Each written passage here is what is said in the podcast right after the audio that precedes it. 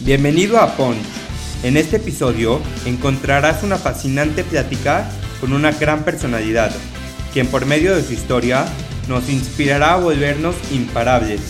Además, nos dará grandes consejos de vida y nos contará cómo ha podido levantarse de los knockouts que ha recibido. Prepárate para aprender y disfrutar. Esto es Punch y yo soy Elio Mizrahi. ¿Qué onda, Ponche? ¿Cómo estás? Bienvenido a un episodio nuevo de Punch. Hoy estoy súper emocionado, estamos de manteles largos porque tenemos con nosotros a un súper invitado. Fernando de Anderos, ¿cómo estás? Bienvenido a Punch. Encantado, encantado de estar aquí contigo, Elio. Muchas gracias por la invitación. Fernando de Anderos es uno de los filántropos más influyentes de México. Cuenta con una licenciatura en Derecho, una en Filosofía Política y una en Sistemas de Gobierno, así como una maestría en Humanidades. Durante su trayectoria, ha fundado y participado en distintos proyectos de ayuda, como Gente Nueva, Un Kilo de Ayuda, Fundación México Unido, Programas de ASOS, entre otros. En 1997, Fernando encontró lo que le mueve y fundó Fundación Teletón, una organización mexicana sin fines de lucro que ha beneficiado a más de 600 mil niños con discapacidad por medio de los centros de rehabilitación infantil Teletón. Además, cuentan con el Centro Autismo Teletón, Hospital Infantil Teletón de Oncología, la Universidad Teletón, así como la Casa Teletón. El Sistema Infantil Teletón es el sistema privado de rehabilitación infantil más grande y mejor calificado del mundo. Fernando ha sido reconocido como uno de los 300 líderes mexicanos en varias ocasiones. Recibió el Premio Reina Leticia 2016, el reconocimiento Doctor Honoris Causa por la Universidad de Anáhuac, la medalla Eduardo Neri, entre muchos otros. Fernando es esposo, papá de tres y una persona que nos enseña la magia de vivir con un propósito. Pues bienvenido, me encanta que estés aquí y que podamos eh, conocer un poco más de ti. No, encantado, encantado, a tus órdenes. Antes de empezar la entrevista, te platico que cuando yo estaba empezando con el proyecto, antes de empezar, empecé a platicar con familiares, con amigos, a ver a quién les gustaría escuchar en el proyecto. Y tu nombre se repitió varias veces y aunque sabía que no era algo imposible, porque siempre he dicho que todo es posible, lo veía como algo más a largo plazo. Entonces, el hecho de que hoy estemos grabando esta entrevista me emociona muchísimo. Entonces, te agradezco que estés aquí y en el que confíes en el proyecto. Encantado, al contrario. Y bueno, como siempre en todos los episodios, tenemos esta sección de preguntas llamada 5D. Cinco preguntas cortas, rápidas, lo primero que te llega a la mente para empezar a entrar en confianza y en el tema, ¿va? Claro. Fernando, en una palabra. Terco. Tu motor en la vida. Eh, mi fe. Lo primero que haces al despertar. Me persino. Libro, película o documental que todo mundo debería de ver o leer. El libro de Eckhart Tolle, El silencio habla. ¿Qué te hace sentir orgulloso de ti mismo?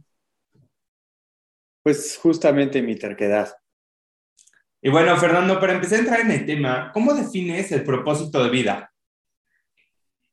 Yo creo que el propósito de vida es aquello para lo que nacimos, es aquello que nos pone la piel chinita, aquello que nos hace el nudo en la garganta, es, es, eso, es eso que nos emociona profundamente, aquello que, que nos cala hasta los huesos, hasta el alma para mí ahí es, eh, cuando algo así sucede es que encontraste tu propósito de vida.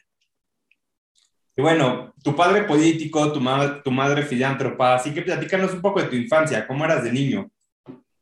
Normal, una familia de tres, este, pues bastante unidos, pero al mismo tiempo una familia con sus problemas como cualquier otra, ¿no? Con sus retos pero eso sí, una familia muy amorosa. Eh, mi papá nos enseñó a querer mucho a nuestro país. Este, él era una gente que vino de muy, muy abajo. Literal, empezó vendiendo periódicos en las calles y logró su sueño, que era ser gobernador de su tierra. Y lo logró. Y, mi mamá, una gente muy apasionada, con una vocación eh, de ayuda muy clara, básicamente a las personas con alguna enfermedad mental y, ella me enseñó que el amor es personal. Si el amor no es personal, el amor no es real. ¿Consideras que de ahí se empezó a formar como este carácter tuyo por querer ayudar a los demás?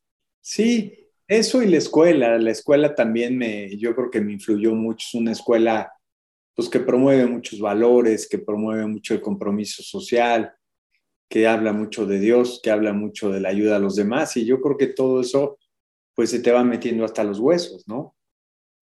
Sí, en tu adolescencia viajas a Chile con la misión de convertirte en sacerdote, así que platícanos un poco de esa etapa, de esa etapa adolescente, ¿qué era lo que estabas buscando en ese entonces? Pues mira, yo, yo creo que todos en la vida tenemos diferentes inquietudes. En aquel entonces mi mayor inquietud era pues poder decirle a Dios, cumplí para lo que me creaste, ¿no? Y entonces pero para eso había que entender para qué me había creado y entonces yo le preguntaba y le preguntaba y no obtenía respuestas. Y dentro de las preguntas en mi vida, alguna vez terminando mi carrera, pues me fui ahí al, noviciado a ver si ese era mi camino. Eh, a los 10 meses descubrí que no, no iba por ahí la cosa, pero la inquietud seguía. Entonces, este, haciéndole preguntas a Dios y a la vida, que muchas veces es lo mismo, pues la vida te va respondiendo, ¿no? Con, con, señales, con puertas que se abren, con puertas que se cierran también. Sí, como que estabas en una etapa de autoconocimiento, ¿no? De descubrir por dónde ibas y te diste cuenta que ese no era como el camino que tú querías seguir. Así es, sentí que no era exactamente eso lo que más feliz me hacía.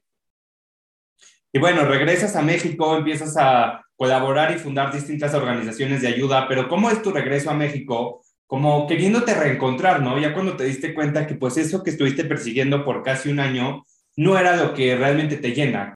Mira, la verdad fue muy triste. No, no, no me regresé con el tema satisfecho, aún me regresé triste porque, porque era como, no sé, como eh, abortar un proyecto que en un momento dado pensé que era para mi vida. No es que yo lo quisiera, pero pensé que la vida me quería por ahí entonces me regresé todavía triste, me regresé con muchas preguntas en mi cabeza, con muchas dudas en el corazón y le seguía haciendo preguntas a la vida. Yo lo que buscaba era ayudar a mi país, ayudar a los demás, ser útil, trascender, ¿no? Pero para eso me, me angustiaba mucho no estar exactamente en el lugar adecuado, ¿no? Entonces, para mí, encontrar el lugar exacto fue como una obsesión durante esos años, digamos, de los 20 a los 30 años de mi vida, ¿no? Este, hasta que finalmente, pues la vida te va respondiendo con eso que te decía, con la piel chinita, con, con la emoción, con la felicidad, con la energía, y fui descubriendo lo que, lo que en el fondo me iba a hacer feliz en mi vida. Y empiezas con distintos proyectos como Gente Nueva, Un Quillo de Ayuda, Fundación México Unido, el programa Yazos, ¿Cómo empiezas con toda esta labor de turista? ¿En qué momento te das cuenta que ayudar a los demás era justo este hueco que tú traías que pues se llenaba? Pues mira, lo vas descubriendo poco a poco, pero estas cosas no se descubren en la, en la teoría o en los conceptos o en un libro, se descubren cuando los empiezas a hacer. Y cuando los empiezas a hacer y te sientes tan pleno y tan feliz y tan lleno, pues dices, es por aquí. Y ahí me seguí y desde entonces aquí estoy. Bueno, después de fundar distintas organizaciones, estabas muy consciente del tema de la educación, ya traes ahí el programa Yazos que iba caminando bien, pero ¿cómo y por qué te empiezas a, a sensibilizar con el tema de la discapacidad? Fíjate que fueron muchas cosas que se juntaron. Por un lado, una visita que hice a Santiago de Chile años después, ellos allá hacían la Teletón, y tuve un encuentro con un niño en uno de los institutos de rehabilitación. Eso me marcó de una manera muy fuerte. Por otro lado, mi mamá había trabajado en este tema toda su vida y, a mí era un tema que me podía demasiado, entonces no lo había querido ver. Cuando lo empecé a ver, me empezó a atrapar. Y luego al final, pues descubrí que yo iba a nacer con una discapacidad. Mi, mi diagnóstico era una parálisis cerebral mi mamá ya había abortado dos hermanos por el tema del, RH negativo de su sangre. Y, bueno, cuando me di cuenta que yo iba a estar, que yo pude haber sido uno de los pacientes del Teletón, también el tema me conmovió mucho y me, llenó de energía para trabajar por ellos. Acabas de mencionar algo muy importante que sí me gustaría como hacer énfasis, porque creo que a muchos nos puede llegar a pasar que cuando vemos un problema alrededor y no nos metemos al problema y no intentamos ayudar de alguna manera o ser parte del problema, lo ignoramos, ¿no? Y cómo tú, viendo el problema, sintiendo esa, pues no indiferencia, pero a lo mejor no estando dentro del problema y no estando inmerso, ¿de qué manera logras meterte y empezar a ayudar? Es que hasta que uno no rompe la burbuja del, del propio egoísmo, del ensimismamiento, de tus propias preocupaciones, hasta que no rompes eso y te atreves a ver a los demás, te atreves a mirar, a sentir a los demás, desde mi punto de vista la vida no empieza, la vida empieza cuando, cuando tienes el valor de mirar. Y sí hay mucha gente que se la pasa esquivando la mirada toda su vida, ¿no? Pues pobres, porque están perdiendo o están pues sí, perdiendo la oportunidad de vivir, de sentir, de sentirse útiles en la vida, pero al final, pues la libertad es muy misteriosa y cada quien decide qué hacer con su vida, ¿no?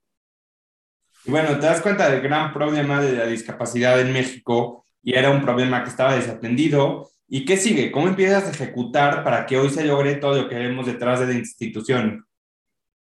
Pues mira, conocí justamente en Santiago de Chile lo que era la Teletón, este, me enamoró el proyecto, me enamoró ver cómo cuando un país se une es capaz de todo. Me emocionaba este, ver a México unido, me emocionaba ver a México de pie y me emocionara, me emocionaba que ese México de pie iba a poder poner de pie a muchos niños, ¿no? Entonces, pues fue así, fue así, este, me traje la idea en el corazón, lo empecé a trabajar, intentar, toqué algunas puertas, algunas se cerraron, pero otras se abrieron. Hay, mucha gente buena en este país y gracias a toda esa gente buena que me abrió las puertas es que yo pude arrancar con este proyecto. Me encanta lo que estás mencionando porque creo que a lo largo de toda la historia de Teletón, tú has sido un fiel consciente de que México es un país bueno, ¿no? Que queremos ayudar y que al final pesan más los buenos que los malos. O sea, a ti te ha tocado como ese lado de la moneda positivo, que la gente pues sí intenta ayudar desde donde esté, ¿no? Con su granito de arena. Y como tú le dijiste, cuando un país se une es capaz de todo. Sí, no, sin duda. Mira, yo creo que la, la bondad está en todos los seres humanos, ¿no? Hay veces que les ponemos una capa a la bondad, hay veces que nos enfriamos, hay veces que nos volvemos apáticos, indiferentes, hay veces que nos enfermamos, este, y todo eso va restándonos humanidad y bondad. Pero, pero, pero el ser humano es bueno por naturaleza, ¿no? Es la vida, a veces la vida que, vivimos, la que nos va cambiando, la que nos va moldeando, la que, las que, eh, la que nos va torciendo, o no, ahí otra vez regresamos al tema de la libertad. Uno, uno escoge el camino que quiere seguir en su vida. Nadie, nadie somos esclavos del destino de nadie ni de la voluntad de nadie. Somos nosotros los que escogemos cuál es el camino que nos nutre y cuál es el camino que nos desabastece, ¿no? Y bueno, creo que todos los que nos escuchan saben lo que es el Teletón, pero para los perdidos, quiero que nos platiques brevemente qué es sus brechas de apoyo porque tienen muchísimos lados para ayudar, este, tienen una organización increíble que los que hemos tenido la oportunidad de visitar, de nos quedamos con el ojo abierto de la cantidad de apoyo, de la cantidad de grandeza que hay en ese lugar. Entonces, platícanos un poco qué es el Teletón y todas sus brechas de apoyo que tienen. Pues mira, estamos cumpliendo 25 años y tenemos 24 centros Teletón. Tenemos 22 centros de rehabilitación, un centro para niños con autismo y un hospital de cáncer. Bueno, y además la Universidad Teletón. Este año, que es el 25 aniversario, queremos construir nuestro centro Teletón número 25. Estamos decidiendo dónde. Y todo se ha creado gracias a un gran evento que es justamente el Teletón, que se celebra todos los diciembres, desde que eh, nació en 1997.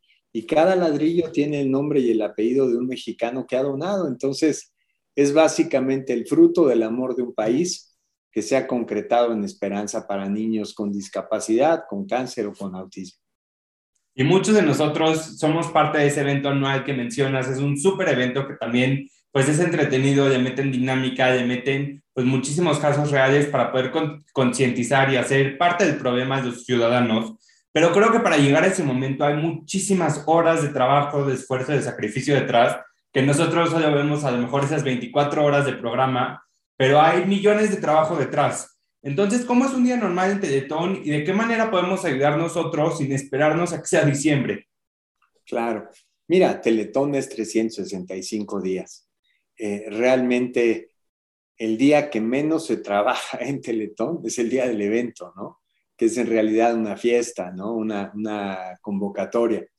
Eh, los otros 364 días del año, pues son más de 37 mil niños que se atienden todos los días, hay 2.500 colaboradores, hay niños que están luchando contra el cáncer, otros que están tratando de vencer mm, el trastorno del espectro autista, hay otros niños que están quizás eh, poniéndose de pie por primera vez. Y las cuentas del Teletón, la, la famosa cuenta 9999 de Citibanamex, está abierta todo el año para recibir a la gente que quiera seguir donando. En todos los centros puede ser voluntario, ya sea que seas un joven o una dama voluntaria. Eh, entonces, hay, las puertas están abiertas todos los días del año para quien quiera y, y desea ayudar.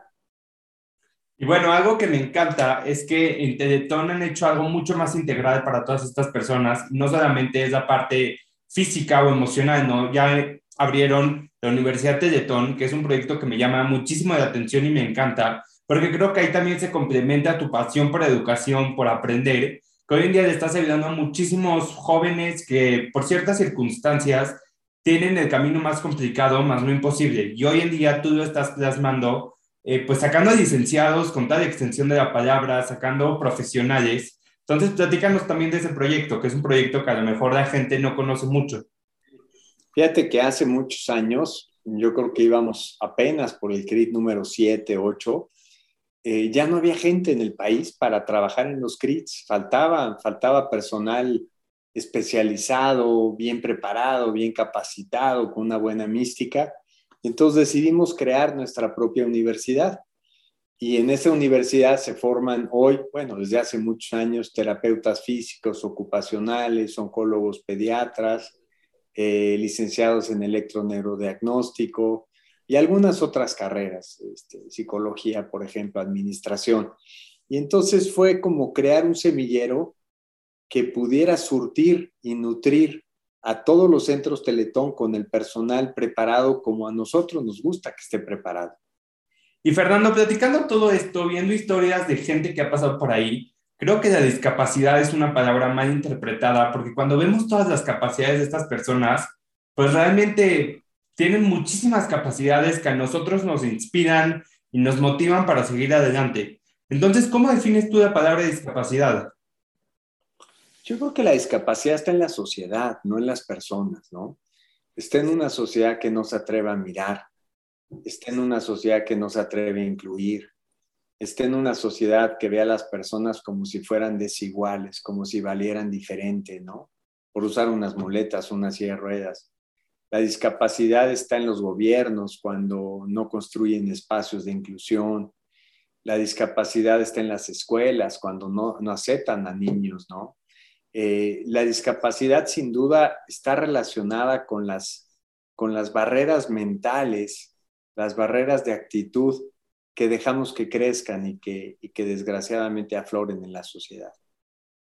Y a lo largo de todos estos años, ¿has tenido algún, supongo que han sido miles y miles de casos que te han marcado, pero algún caso en particular que tú hayas dicho, por esto estoy aquí, por esto seguiré por el resto? Sí, cómo no. Me acuerdo mucho de un chiquito Jairo que estaba en fase terminal y nos pidió que lo, literal, que lo enterráramos con su camiseta del Teletón y nos dijo que porque era el único lugar que lo habían aceptado en, la vida, ¿no? E, ese niño me enseñó lo que significa la camiseta de Teletón. Si para ese niño eso significaba, para mí no podía significar menos, ¿no? Entonces, para mí esa, historia que fue de los primeros años, me dejó marcado para siempre. Claro, ahí te das cuenta de la responsabilidad y el peso que traes. Claro, y del orgullo que significa esta camiseta para muchos niños, ¿no? Me encanta. Y bueno, a lo largo de su historia, me cuesta trabajo hasta decirlo porque los han intentado tirar, desprestigiar, cuando solo falta con ir a alguno de sus centros para ver todo el trabajo que están haciendo. Entonces, ¿qué le dirías a las personas que siguen dudando del proyecto ¿Y de qué manera superas todos estos momentos? Porque después de tanto trabajo, pues sí vienen como a tambalearte, ¿no? Pues mira, yo, lo que le diría a esa gente es que, que, que nos visite, que vea, que visite un centro teletón y que después saque sus conclusiones, ¿no? Lo que no puedes es opinar sobre algo que no conoces. Es imposible, lo vas a hacer mal, te vas a equivocar siempre, ¿no? Entonces, son, son 24 centros, están en todo el país, están abiertos todos los días del año, puedes ir cualquier día, no necesitas hacer cita. Si realmente tienes una duda de buena fe de si esta obra funciona o no, pues no me creas a mí, no le creas a la campaña, no, no le creas al evento. Eh, cree en ti y en lo que tus ojos van a ver. Me encanta. Y hablando de superación, creo que la pandemia ha sido algo complicado para ustedes porque pues es una etapa difícil y más para gente que tiene capacidades diferentes. Y siendo orgullosamente tercos, me encanta esa campaña porque creo que describe a la perfección lo que son y lo que son tanto como institución como las personas que lo conforman. ¿Cómo le dieron la vuelta y cómo se fortalecen durante esa etapa? Porque Teletón tuvo una participación increíble durante los meses de pandemia que todos los mexicanos pudimos ver el esfuerzo de tantos años. Sí, pues bueno, eh, eh, mira, yo creo que cuando hay una pureza de intención y lo que quieres es ayudar y de repente te encuentras con que no puedes abrir tus centros porque pones en riesgo a tus niños, pues te das cuenta que tienes una, instalación que le puede servir a otros, ¿no? Y entonces metimos casi 500 camas, atendimos muchísimos pacientes con COVID, muchas personas se recuperaron estando en un centro teletón y eso nos dio la oportunidad de sumar a muchos buenos mexicanos que hicieron cosas muy grandes durante el COVID, ¿no? Entonces, lo hicimos porque, porque era la mejor manera de, de trascender y de ser útiles al país en un momento tan duro. ¿Y los centros de rehabilitación infantil, cómo lo migraron de manera digital?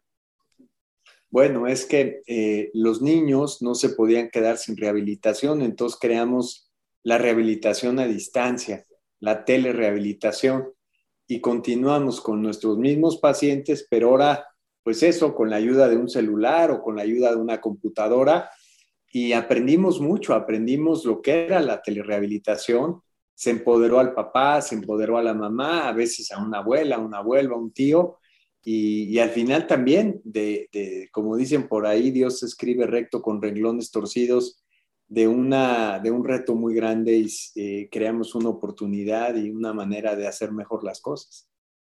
Me encanta y me encanta también que menciones la parte de las familias, porque creo que son parte fundamental para que todo este proyecto sea posible y se dé con éxito. Sí, no, bueno, sin duda. Cuando atiendes niños tan chiquitos, la clave está en los papás, la clave está en toda la familia, ¿no? Y si tú logras sacar adelante a la familia, vas a sacar adelante al niño, al, al hijo. Bueno, Fernando, eres el claro ejemplo de la magia que hay de encontrar un propósito y una misión de vida. Hoy en día, ¿qué le dirías a ese Fernando cuando estaba pues chavo, buscando a qué se quería dedicar, buscando cuál era su misión. ¿Y qué le dirías hoy a todos los jóvenes que nos están escuchando, que están como tú estabas en ese entonces de tu vida? Híjole, es difícil, pero yo le diría que quizás no se tenía que haber preocupado tanto, que tendría que haber confiado un poco más en la vida y menos en sí mismo, ¿no? Que tenía que haber eh, borrado mucho ruido que generaba mi cabeza y tendría que haber hecho mucho más silencio para escuchar a la vida, ¿no? Pero bueno, eso se dice fácil cuando ya han pasado tantos años, cuando estás en el momento, es como si tuvieras un problema enfrente y lo quieres resolver y, estás obsesionado con resolverlo y crees que por mucho pensar lo vas a resolver, ¿no? ¿Tienes alguna técnica de visualización, algún hack personal que tú tengas para poder hacer todas tus tareas de manera, ahora sí que correcta y exitosa? No, pues medito todos los días, eh, me dedico media hora, una hora a la meditación diaria. Cuando lo hago me siento muy en paz, muy en mi centro, muy, muy claro, muy lúcido para dirigir.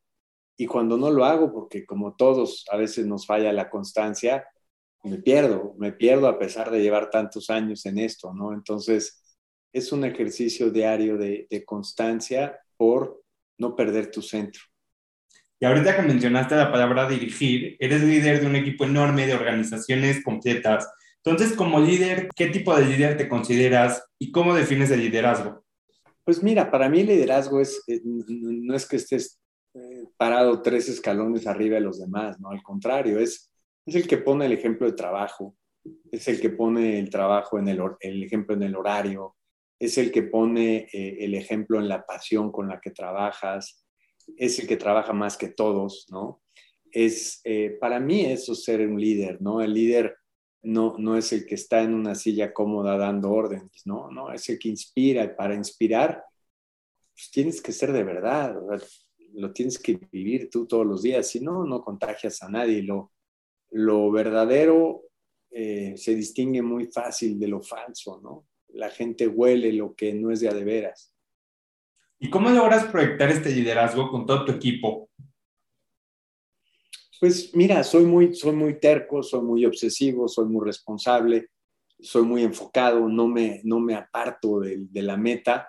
Entonces, a veces puedo aflojar el paso o, o, dejar que la vida arregle ciertos temas, pero no me desvío, no me distraigo no, no me distraigo, voy a lo que voy y, no me muevo de ahí.